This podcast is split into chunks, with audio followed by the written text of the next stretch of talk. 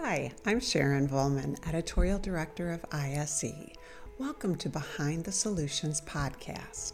Thanks for joining us as we talk with the leaders and doers behind the telecom networks. Learn why our guests are passionate about creating innovative solutions and sometimes surprised at what they learn about themselves and others along the way. Trevor Putrah is president of KGP Services and KGP Co. KGP Services is a leading network services provider with tailored services, including the design, engineering, construction, and maintenance of wireline and wireless networks. KGP Co. is a provider of advanced supply chain and logistics services, product sourcing, cloud engineering, and integration services to leading communications and technologies. In 2022, the KGP family took a transformational step by joining forces with Europe's largest communication network services provider, Circet. At that time, Circet acquired a majority stake in KGP services alongside the Putrah family, the KGP founders, and the management team.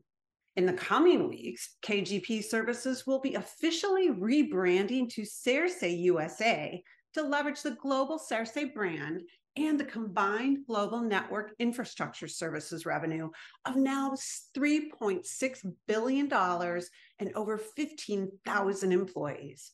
In addition, and to round out the new partnership, Circet also became a minority shareholder in KGP Co. Clearly, you've been quite busy lately, Trevor. So, how's it going? It's going well. It's going as we hoped it would. It's certainly new and it's a change, but we think it was for, for the right reasons. There's a real good DNA fit between the companies, and we've got a lot of work to do. But the combination really positions you know, KGP services uh, for the future, and that's what we're excited about. It's change, right? Absolutely, which is good. It gets us uncomfortable and it helps us um, learn. So we're learning a lot. We're teaching both ways, but we're learning a lot from from that side. And, and more than anything, we're just leveraging a new partnership and and um, you know really positioning for tomorrow, which is really what the deal was all about. Great point. We got to remain relevant, right? That's right.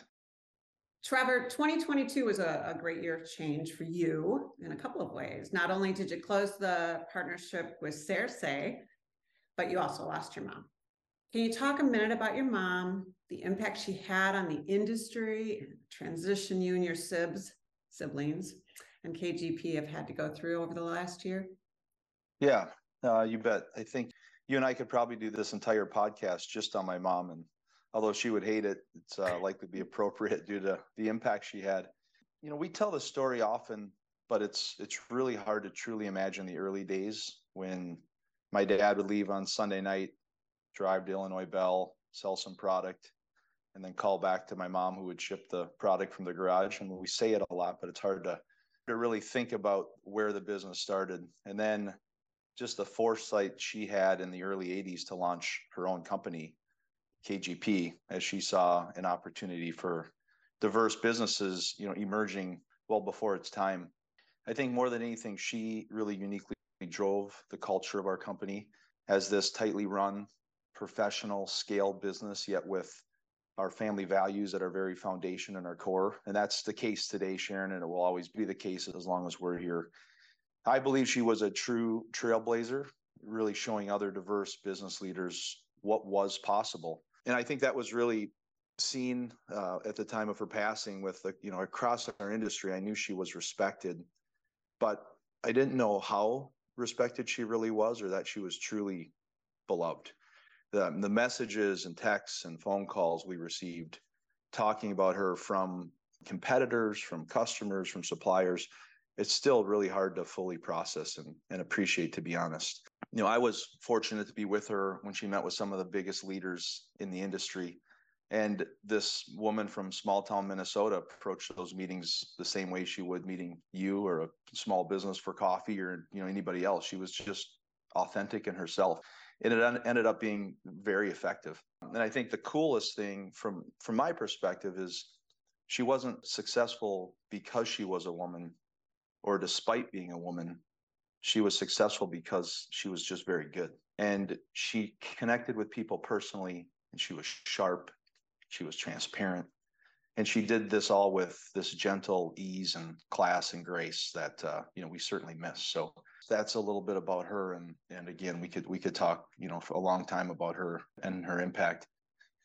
From a business and transition standpoint, there's really two major parts that we had and have to deal with. The first is the right plan needs to be in place to ensure the business can be moved on to other shareholders effectively and that it doesn't hurt the business financially or hinder it from serving customers and that our focus remains where it needs to which is on serving our customers and of course as you can imagine she personally and proactively worked on that plan for well over a decade. And it's really important for other business leaders to know that. I mean, she worked that plan for 10 to 15 years.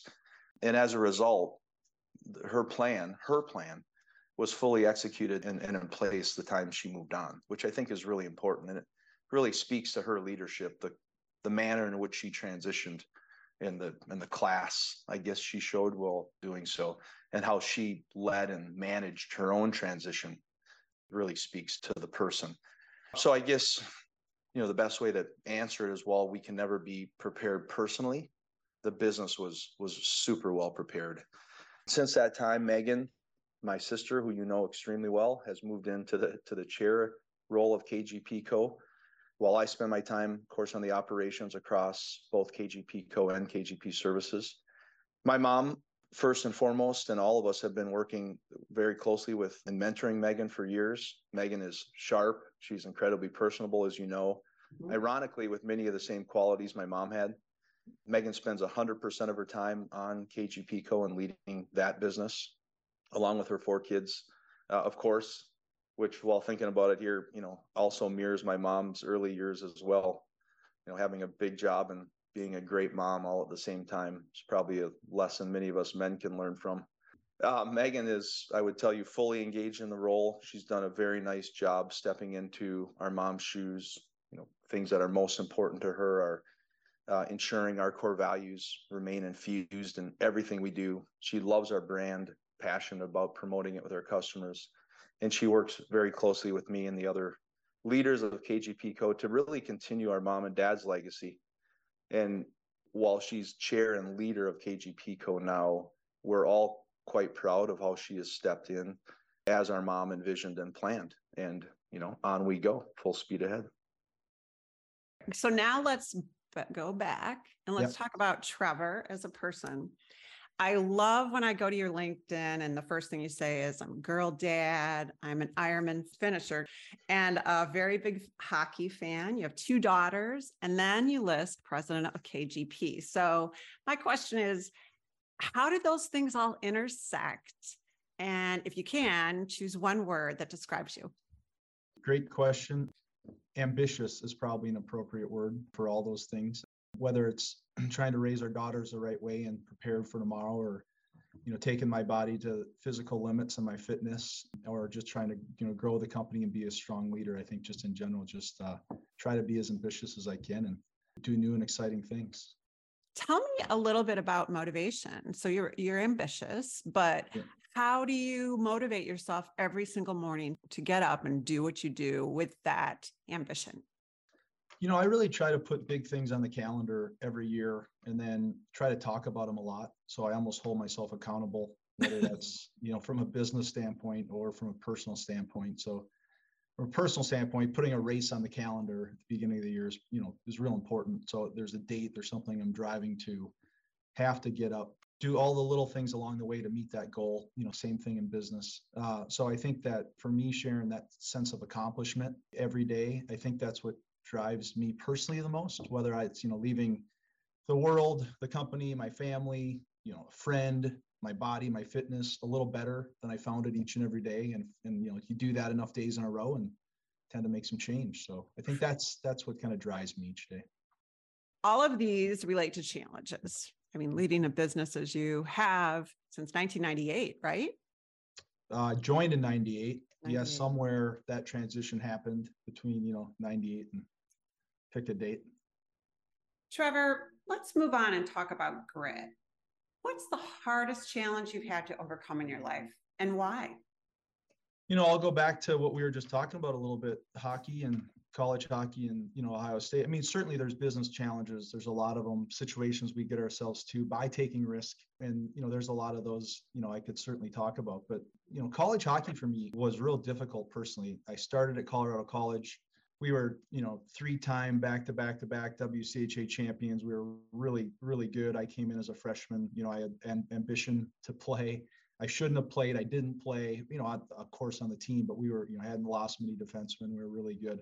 That next year I came back with, with, you know, motivated to play and I didn't get a shot right away. And, and I decided to transfer. So I transferred to Ohio State and I had to sit out a year at that time when he transferred. So first, you know, I'm on the team, but just could practice every day.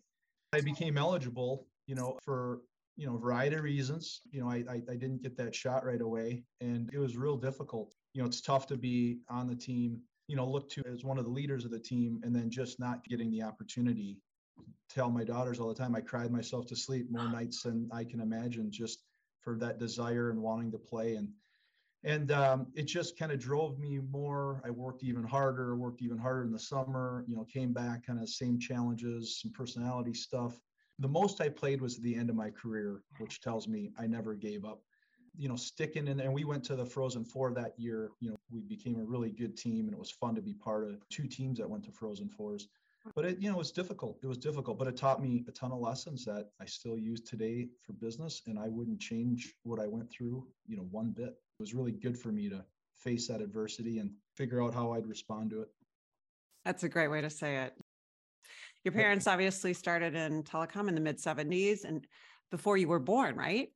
And Dale and Kathleen started a rep firm and became Great Lakes Telephone, then KGP, and obviously into KGP Co. What were your first memories, little Trevor, of your parents working together? First memories are coming into this building.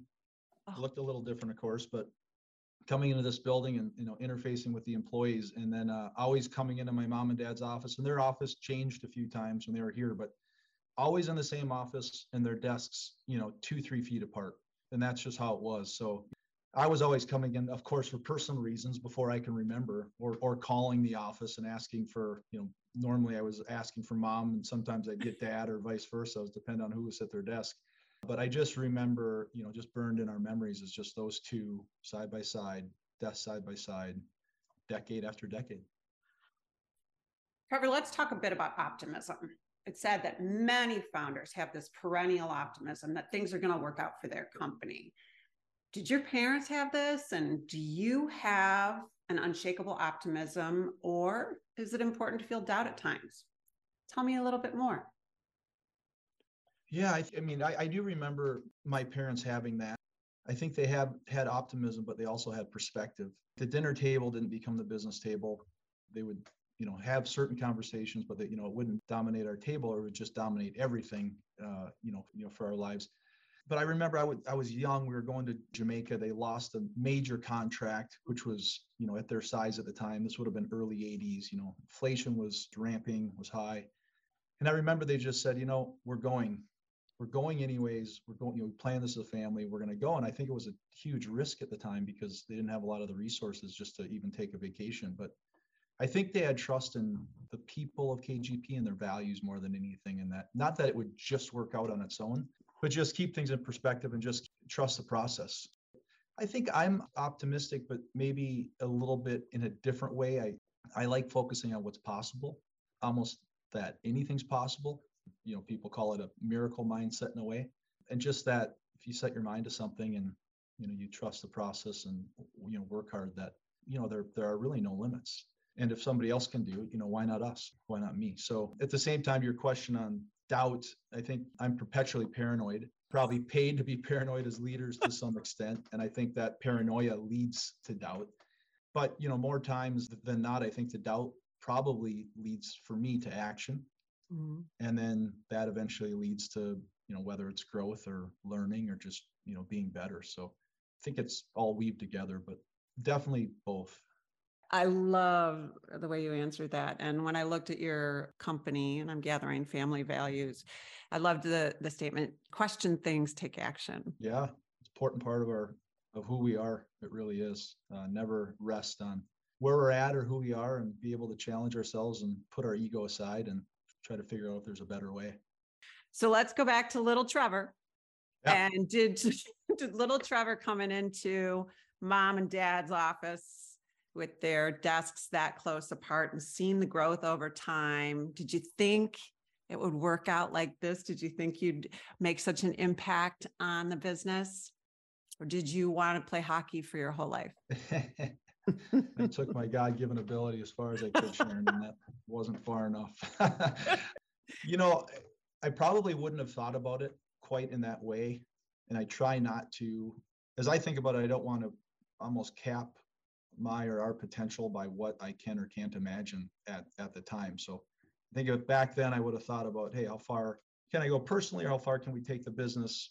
I probably never would have thought that we'd be where we are today, but that's by design with just not, you know, not thinking about it, but instead let effort and, you know, the ability to lead a team and put people together, uh, you know, determine what that future looks like. So certainly at the beginning, any start or journey, none of us are experts, right? And I think the secret for me, whether it was, you know, the my, career or, you know, what we're trying to accomplish at KGP or getting up on a Sunday morning and having a hundred mile bike ride ahead of me, the secret for me is just to start. And I say it to my kids all the time, just begin. And, you know, if I'm sitting in the driveway thinking about a long bike and, you know, going to be at this for six hours or whatever it is, just take the first pedal and just go. And I'm a huge fan of the 1% better every day concept and just start making progress and be dogmatic about it, steady. And then hopefully you can look back one day and say, wow, we've, you know, we've done okay. That's so cool. Let's move on to a bit of family and the family business thing. I titled this question Following the Path. You moved up the ranks from operations manager to VP and ultimately president. Tell me how that came to be. You know, I think a couple reasons here. I think uh, one, you know, they didn't want my job, as I say that tongue in cheek, but I, I honestly think that's true.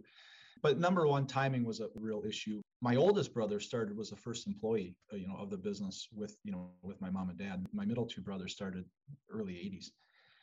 My mom was our brand. She led our vision. She spent time with our customers and our team. And then my dad was really the operational strength and was very much in his prime when they joined the business and when they started. And they were just taught no matter what, you're at your desk, you're answering your phones, you're taking care of you know our customers, and that's where you were. So my path was different. I went to college specifically for operations management and business. You know, when I started in 98, my dad was like 71 years old. So, uh, and I was able to, you know, live that value you just talked about and challenge the status quo.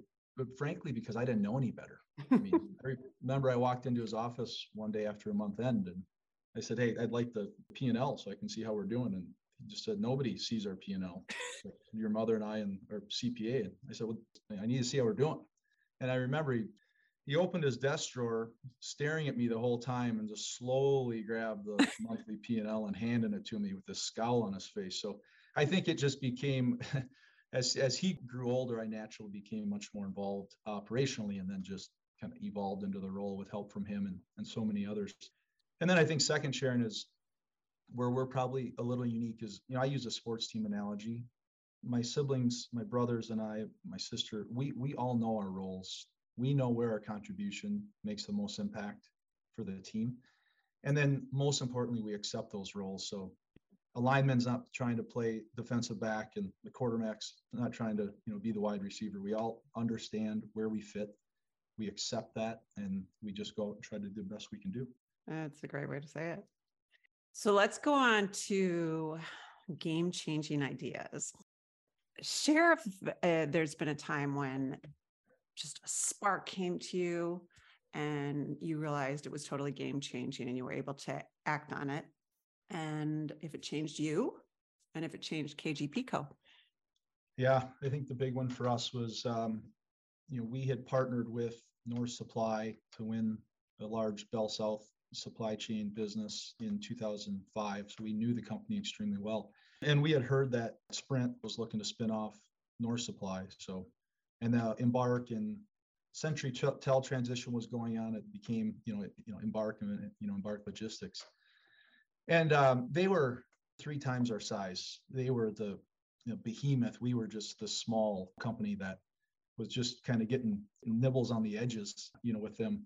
And we had partnered in a couple of their warehouses Mm. um, on some business cases, but we were always the the small guy. They were always the big guy. But and we think we heard late in the process that they um, that they were going to spin off their logistics company. And you know, I just decided to pick up the telephone and call the the CFO of uh, Embarq, and I left a message. And the next day, uh, the treasurer called. He was in our offices in Minnesota the next day. My mom, of course, hosted a dinner at the house like she was so awesome at. And um, that night, I knew we could buy the company.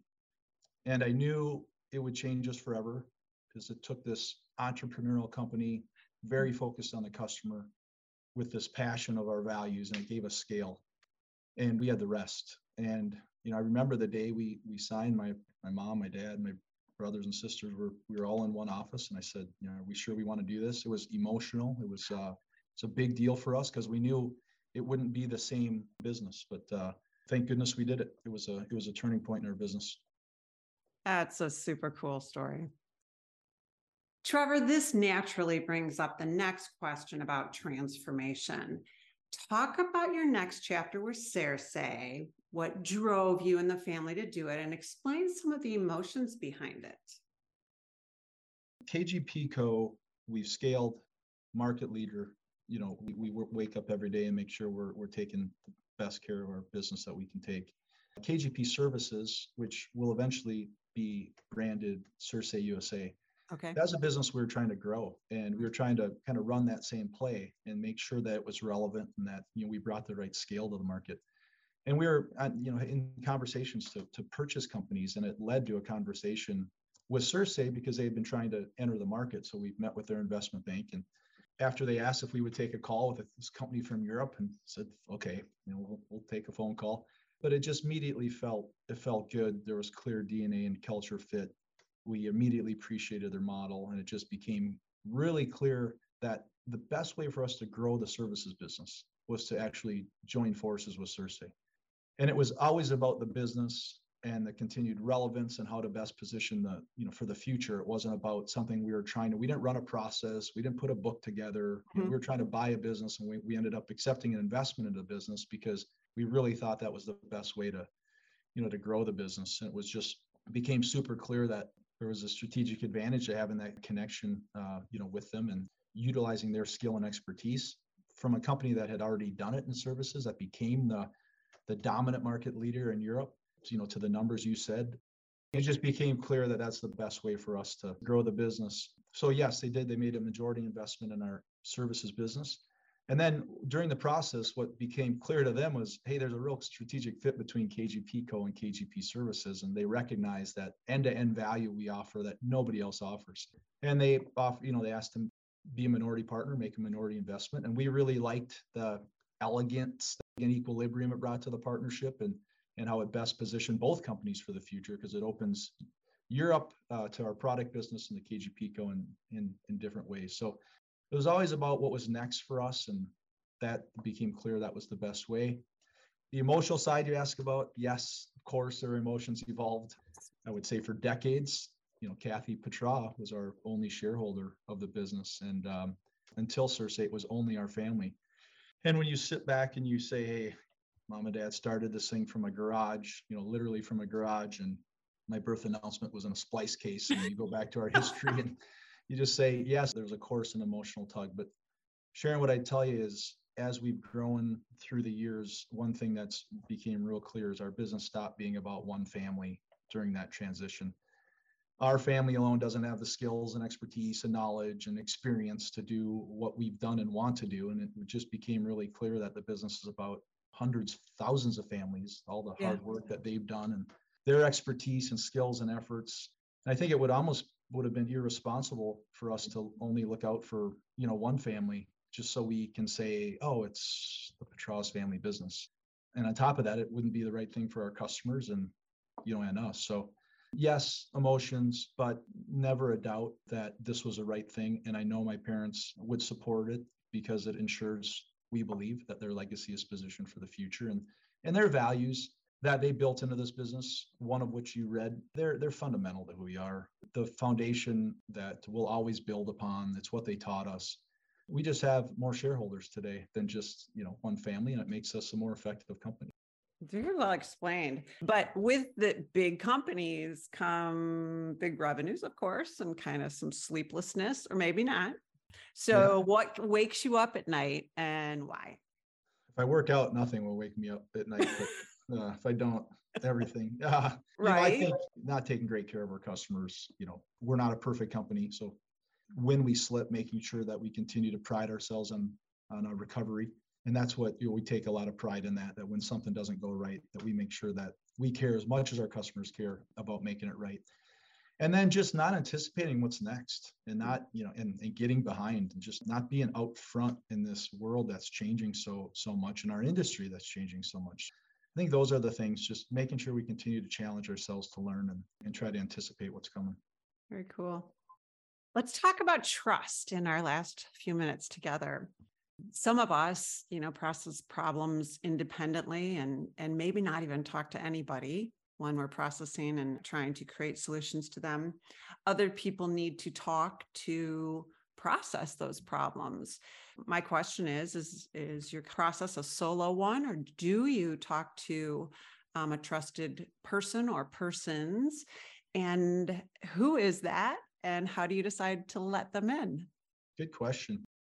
It depends on the situation, you know, for me personally and whose experience I value the most in a situation like that, or you know, the subject. It certainly could be a colleague, somebody on the executive team, or or not. Um, it could be my wife, it could be a friend, a business associate that I may not have a you know great friendship with, just as you know that I know has been through something like this. Mm-hmm. Could just be me sitting down reflecting, or saying a prayer, or just quiet time. And I think it's just kind of a gut decision at the time, and just looking around and seeing whose opinion kind of makes sense on the subject. Very good point. Talk about a recent failure that made you better.